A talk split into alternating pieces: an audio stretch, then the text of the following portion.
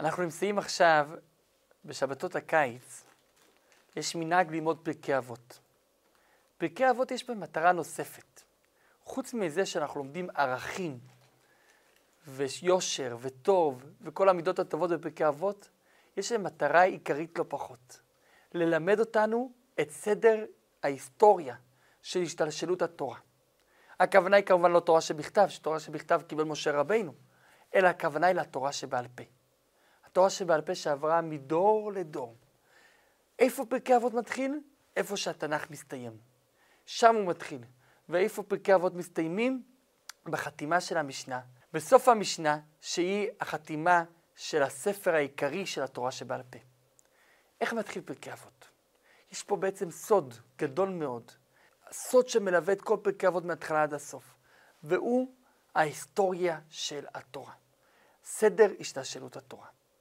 המשנה הראשונה בפרקי אבות, משה קיבל תורה מסיני. לא הכוונה לתורה שבכתב, אלא לתורה שבעל פה.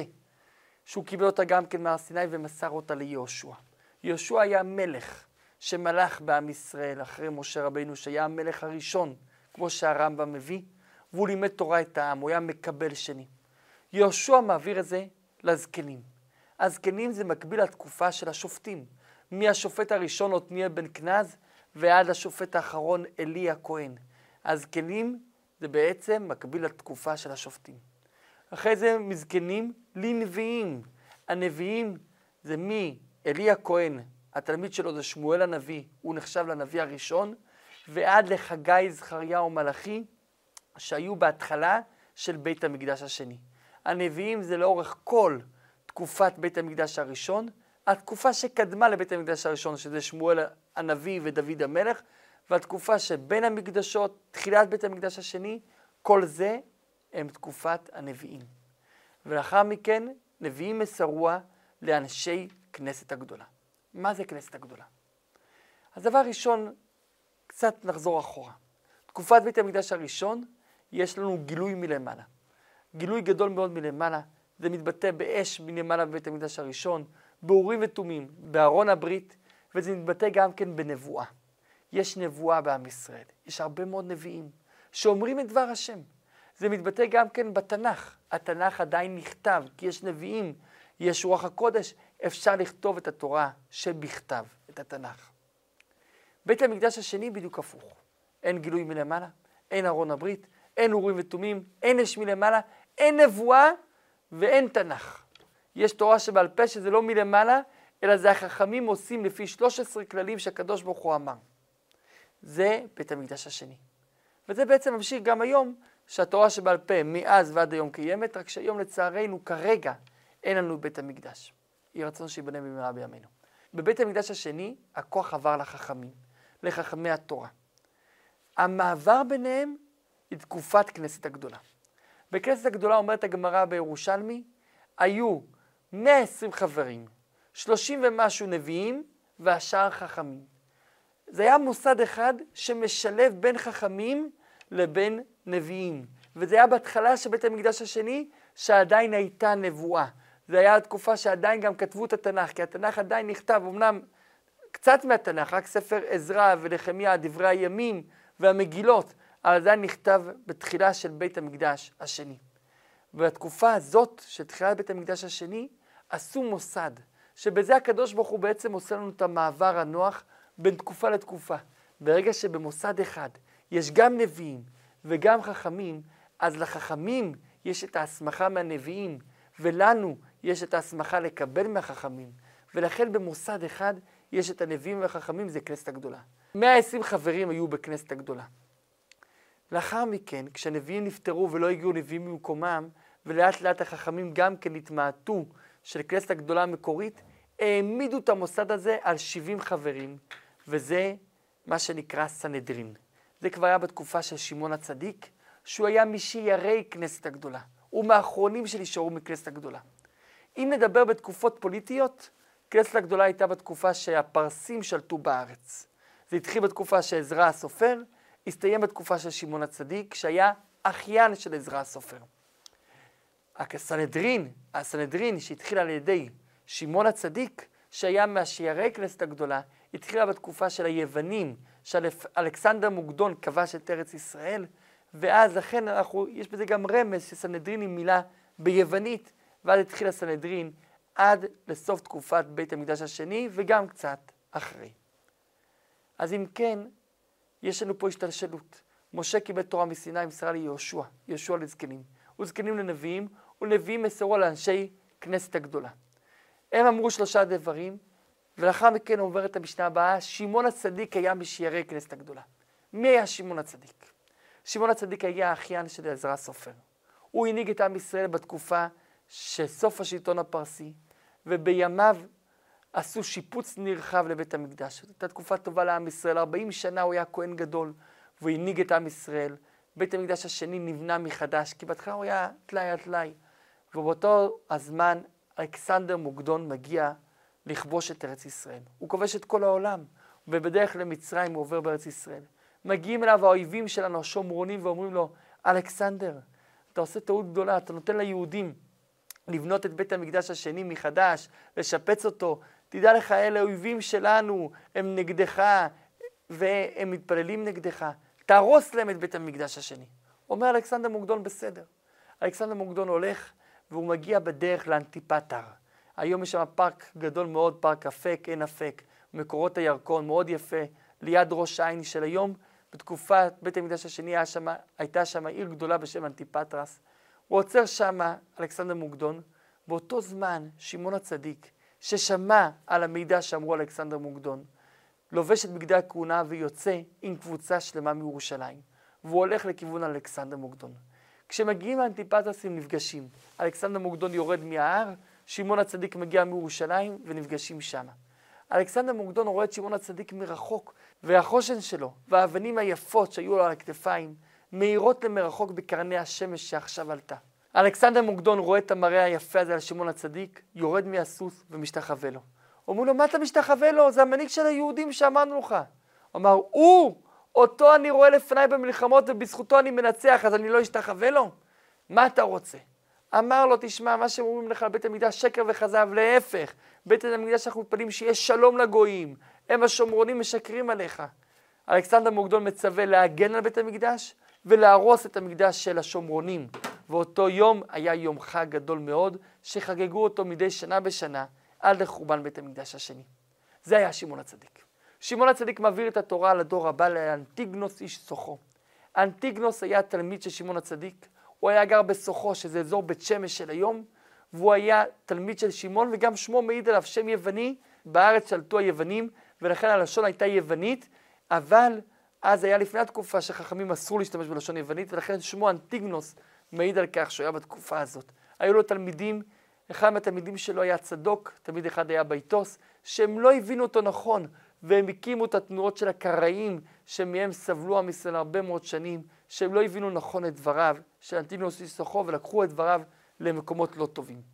בדור הבא, הדור של יוסי בן יועזר ויוסי בן יוחנן, הם היו תלמידים של אנטיגנוס איסוכו. וכאן גם המצב בארץ משתנה, זה הדור של תקופה של נס חנוכה. זה הדור שבו עם ישראל גם כן עובר לשלטון שונה. במקום שלטון יחיד, כמו שהיה אצל שמעון הצדיק ואנטיגנוס, עוברים עכשיו לשלטון משותף, לשלטון של זוגות. אחד נשיא ואחד אב בית דין. וגם התקופה הפוליטית משתנה בדיוק באותה תקופה. זו התקופה שהיוונים באותו דור עוזבים את הארץ ונהיה פה שלטון עצמאי של החשמונאים פה בארץ ישראל.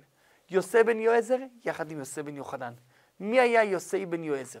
יוסי בן יועזר היה הנשיא שנרצח על ידי היוונים. היוונים רצחו אותו, יחד עם היוונים היה אז הכהן הגדול המתייוון שהיה אחיין של יוסי בן יועזר. שמו היה יקים איש צרורות, אבל הוא חזר בתשובה. והגמרא מספרת שיקים איש צרורות נסע על הסוס שלו בשבת, יחד עם הדוד שלו יוסי בן יועזר, הנשיא שלוקחים אותו היוונים להריגה. ואומר לו יקים, ככה עושים לך? תראה, אתה עבדת את השם וככה זה הסוף שלך? אומר לו יוסי בן יועזר ליקים איש צרורות, אם כך עושים למי ששומר על המצוות, תחשוב מה יהיה למי שלא שומר על המצוות. הדברים נכנסו חזק מאוד בליבו של יקים איש צרורות, והוא פנה אחורה לביתו, והלך ועשה לעצמו ארבע מיטות בית דין. הוא שם חרב ברצפה, הוא שם חומה של אבנים, שם עצים מסביב, תלה את עצמו והדליק את האש. ואז האש שרפה את החבל, הוא נפל על החרב, חומת האבנים נפלה עליו, וככה במכה אחת הוא עשה לעצמו סקילה, שרפה, הרג וחנק. עלה ישר לשמיים. כמובן, זה לא הוראה לרבים, זה בגלל המקרה המיוחד שהוא היה כהן גדול מתייוון. יוסף בן יועזר באותו זמן גסס. אמר יוסף בן יועזר בחיוך, הקדים אותי האחיין שלי, לעולם הבא ברגע אחד. יחד איתו היה יוסף בן יוחנן איש ירושלים, אנחנו לא יודעים עליו הרבה. אנחנו רק יודעים שבדור שלו ירושלים שוחררה מחדש על ידי החשמונאים, על ידי יהודה המכבי, ואולי זה מרומז בשמו איש ירושלים. דור אחרי זה הנהיגו את עם ישראל יהושע בן פרחיה וניתאי הארבלי. זה היה כבר בתקופה שהחשמונאים שלטו. בהתחלה החשמונאים היה שלטון טוב, אבל כשהיה הנכד של אח של יהודה המכבי, הוא כבר שינה את הדרכים שלו. הוא הפך להיות כמו, לצערנו, הצדוקים. הגמרא מספרת את הסיפור שלו. היה זה אחר מסע כיבושים גדול מאוד, כבשו הרבה מאוד ארצות, ועשה המלך סעודה גדולה לכבוד הכיבוש. למלך שקראו לו ינאי המלך, קרא לכל החכמים לשבת. ינאי המלך ישב בראש עם ציץ של הכהן הגדול, כי הוא הכתיר את עצמו גם למלך וגם לכהן גדול. שהרי הוא היה נכד של אח של יהודה המכבי, ואם כן הוא היה מזרע כהונה, ולא סתם מזרע כהונה, מכהונה גדולה. אבל האמת היא שהיה פסול לכהונה, כי הוא היה חלל והוא גם היה נשוי לאלמנה. היה שם איזה צדוקי אחד, רשע, קוראים לו אליעזר בן פואירה. והוא בא והתחיל לחמם את ינאי המלך. אמר לי ינאי המלך, אתה רואה פה את החכמים, תדע לך, החכמים לא מקבלים את סמכותך. הוא אמר, למה אתה אומר? תראה איך הם יושבים יפה. הוא אמר, שים להם את הציץ ככה בין הכתר, תראה מה הם מגיבים על זה. אכן הוא שם את הציץ בין הכתר. קם אחד מהחכמים ואמר לו, ינאי, עד כאן. לא מספיק שאתה מלך, בשביל מה אתה גם כהן גדול? תן את הכהונה למי שראוי להיות כהן, לזרע אהרון הכהן, אתה פסול לכהונה. קם המלך, ואמר, אתה אומר לי? קם אלעזר בן פוירה ואומר לו, כבוד המלך, אדם רגיל שמביישים אותו, הוא עונה, אתה מלך ומביישים אותך וככה אתה שותק? תהרוג אותו. אומר, אבל אם נהרוג את החכמים, מה יהיה? הוא אמר לו, מה יהיה? יש את ספר התורה, הרי הצדוקים מאמינים רק בתורה שבכתב, לא צריך את החכמים. תורה שבכתב נסתדר איתה, לא צריך אותם. תהרוג אותם. באותו רגע ינאי המלך עבר להיות צדוקי, הרג את חכמי ישראל כולם. יהושע בן פרחי שמע על כך, ברח מהר לאלכסנדריה שבמצרים, וארץ ישראל נהייתה ריקה, בלי חכמי ישראל. שמעון בן שטח, שהיה אחד מהתלמידים של יהושע בן פרחיה, היה גיס של ינאי המלך. ינאי המלך, אשתו, שלום ציון המלכה, הייתה אחותו של שמעון בן שטח, והיא המלכה בעצמה החביאה את אח שלה, כדי שהמלך לא יהרוג אותו. לאחר זמן הגיעה משלחת גדולה מפרס. לאחר שהם אכלו יחד עם ינאי המלך, אמרו לו, נו, אנחנו רוצים פעם קודמת שהיינו, עשית ברכת המזון, תעשה לנו את הברכה היפה הזאת של המזון. האמת היא שינאי לא ידע לעשות. אין תורה שבעל פה, לא יודעים, אין חכמים גם שיגידו, אין סידורים. לא ידע מה להגיד להם. שלום ציון אמרה לו, יש לי מישהו שכן יודע. אתה רוצה שאני אוציא אותו? בשמחה, תוציא אותו. אבל תבטיח לי, אתה לא עושה לו שום דבר. מבטיח. הוציאה את שמעון בשטח אח שלה. שמעון בשטח עשה את ברכת המזון, ולאט לאט נבנה מחדש השלום. הוא הולך וקורא ליהושע בן פרחיה ואומר לו, אתה יכול לחזור בחזרה. יהושע בן פרחיה חוזר חזרה מאלכסנדריה שבמצרים לירושלים, ועכשיו יש מבצע לטהר את הסנהדרין.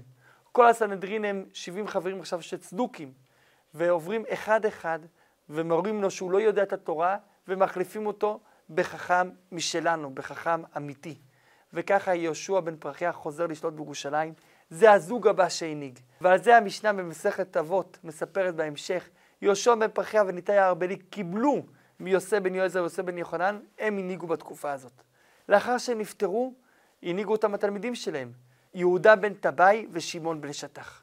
יהודה בן טבעי, אנחנו לא יודעים עליו הרבה, אנחנו רק יודעים שהוא ברח מהכבוד, ואנחנו יודעים גם כשבמערכת המשפט הוא מאוד מאוד העמיד אותה על תהילה לאחר מעשה שהיה עמו. ושמעון בן שטח, גם הוא עשה סדר במערכת המשפט. היה שם הרבה שחיתות שהצדוקים עשו, ניקו אותם, וגם ניקו את הכישופים מהארץ. בתגובה לכך, הקרובים של המכשפות שמתו, באו ועשו עלילה על הבן של שמעון בן שטח והרגו אותו. ולכן שמעון בן שטח אומר, תיזהרו, תיזהרו, ולחקור טוב טוב את העדים, שלא יקרה המקרה כמו שהבן שלי מת. הגמרא מספרת שהבן של שמעון בן שטח יכלו להוציא, להוציא אותו זכאי בדין, אבל הבן של שמעון בן שטח ביקש מאבא שלו, אמר לו, אבא, אל תזכה אותי בדין. אם תזכה אותי בדין, יגידו שהנה שמעון בן שטח שהגיע לבן שלו עשה פה אפליה. לכן עזוב, תשאיר את זה ככה שאני אמות ותעשה אותי כאסקופה נדרסת, כמו מפתן הדלת. העיקר שחיי הדת ימשיכו, העיקר שהמשפט העברי ימשיך. אלו היו יהודה בן טבעי ושמעון בן שטח שהעמידו את חיי התורה ואת חיי המשפט על תילם. שמעון בן שטח גם כן הוא זה שבנה את בית הספר הראשון בהיסטוריה. הוא זה שתיקן בתי ספר בארץ, הוא זה שעשה בתי ספר שבהם לומדים תורה ומאז ועד היום יש בתי ספר. שמעון בן שטח הוא, הוא גם מי שתיקן את הכתובה. שמעון בן שטח הוא גם מי שתיקן את תפילת נשמת כל חי, ושמעון, השם שלו מרומז בתוכה בראשי תיבות. דור אחרי זה, הדור הבא זה שמעיה ואבטליון, וזה המשנה הבאה בפרקי אבות. המשניות הבאות, שמעיה ואבטליון, הם יהיו זוג גרים. באותה תקופה אורדוס שוב הורג את כל חכמי ישראל. אין שוב חכמים, ומי שהנהיג את עם ישראל היה שמעיה ואבטליון, שהם היו גרים. שמעיה ואבטליון. אבטליון זה לא שם, אלא זה כינוי. אב טליה, אב הילדים. הם גם כן הקימו מחדש את התורה בדור שומם. בתקופה שלהם אורדוס הורג את החכמים, וככפרה על זה בונה מחדש את בית המקדש השני. ולאחר ששמעיה ואבטליון נפטרים, אין חכמים בארץ ישראל. אחד התלמידים שלהם מגיע מבבל לבקר בירושלים, שמו הלל הזקן. הוא מגיע מבבל לבקר והוא רואה שאת בני ביתרה שמנהיגים את העם לא יודעים את הדינים של פסח ושבת. שואלים אותו והוא אומר את הדינים, ומחליטים בני ביתרה להכתיר את הלל הזקן, הלל הנשיא, כנשיא לעם ישראל. ומאז מתחילה תקופה חדשה. תקופה של הלל הזקן. הלל עדיין הנהיג עם זוג, עם, ש... עם בן זוג להנהגה, עם שמאי ביחד. ולאחר ששמאי נפטר, הלל מנהיג לבד. ומאז יש מנהיג אחד לעם ישראל. ומהלל הזקן יש שתי שולשלות. שולשלת אחת של נשיאים ושולשלת אחת של רבנים. ושתי השולשלות האלה יצאו מהלל הזקן. ואת זה בגאונות בפרקי אבות מסופר. בפרק הראשון מסופר על השולשלת שיצאה מהלל הזקן, דור אחר דור. בפרק השני מסופר על דור התלמידים שיצא מהלל הזקן, גם כן דור אחר דור. הלל הזקן, לאחר מכן היה בנו רבן שמעון הראשון. אבל רבן שמעון הראשון לא מוזכר בפרקי אבות. הרב אלמבש מסביר מפני שהוא לא העביר את התורה הלאה. לאחר מכן היה הבן שלו רבן גמליאל הראשון, רבן גמליאל הזקן, והוא מוזכר בפרקי אבות. לאחר מכן היה הבן שלו רבן שמעון בן גמליאל, שהוא נהרג על ידי הרומאים בתקופת חורבן בית המקדש השני. לאחר מכן היה הבן שלו רבן גמליאל מיבנה, שלא מוזכר בפרקי אבות, כי הוא מוזכר המון במשניות. לאחר מכן היה הבן שלו רבן שמעון בן גמליאל השני, וזה סוף פרק ראשון. לאחר מכן היה רבי יהודה הנשיא, שהוא הבן של רבן שמעון בן גמליאל השני, שהוא זה שכתב את המשניות, ולאחר מכן היה הבן של רבן, של רבי יהודה הנשיא, רבן גמליאל, בן רבי יהודה, שהוא זה שהיה עדיין תנא, כי הוא היה בתקופה של אבא שלו, אבל הוא גם התחיל את התקופה של הגמרא של המוראים, הוא היה המעבר בין התנאים למוראים.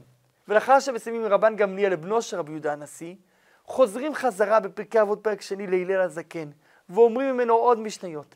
כדי ללמד אותך התחילה עוד שולשלת מהלל הזקן. ומי השולשלת השנייה שהתחילה מהלל הזקן? אלו שולשלת התלמידים. רבן יוחנן בן זכאי קיבל מהלל, ולרבן יוחנן בן זכאי היו חמישה תלמידים, ולחמישה תלמידים האלה היו תלמידי תלמידים, שזה פרק שלישי ורביעי. אם כן, המשנה במסכת אבות מספרת לנו על השתלשלות התורה. ממשה רבינו ליהושע, מיהושע לזקנים, מזקנים לנביאים, מנביאים לכנסת הגדולה, מכנסת הגדולה לשמעון הצדיק, שמעון הצדיק לאנטיגנוס, אנטיגנוס ליוסף בן יועזר, יוסף בן יוחנן, אחרי זה יהושע בן פרחיה וניתאי ארבלי, לאחר מכן יהודה בן טבעי ושמעון בן שטח, לאחר מכן שמעיה ואבטליון, לאחר מכן הלל ושמאי, מהלל שתי שולשלות, שולשלת של נשיאים מהלל ועד רבי יהודה הנשיא ובנו, ושושלת שנייה מרבן, מהלל לתלמידו רבן יוחנן בן זכאי, ומשם לחמשת תלמידיו, ומשם תלמידי תלמידיו, עד שוב רבי יהודה הנשיא, שהיה תלמיד שלהם וכתב את המשניות. ומשם והלאה יש את הגמרות. לאחר הגמרות הראשונים, לאחר מכן האחרונים, עד לתקופה שלנו, שבה בעזרת השם יבוא מלך המשיח במהרה בימינו. אמן.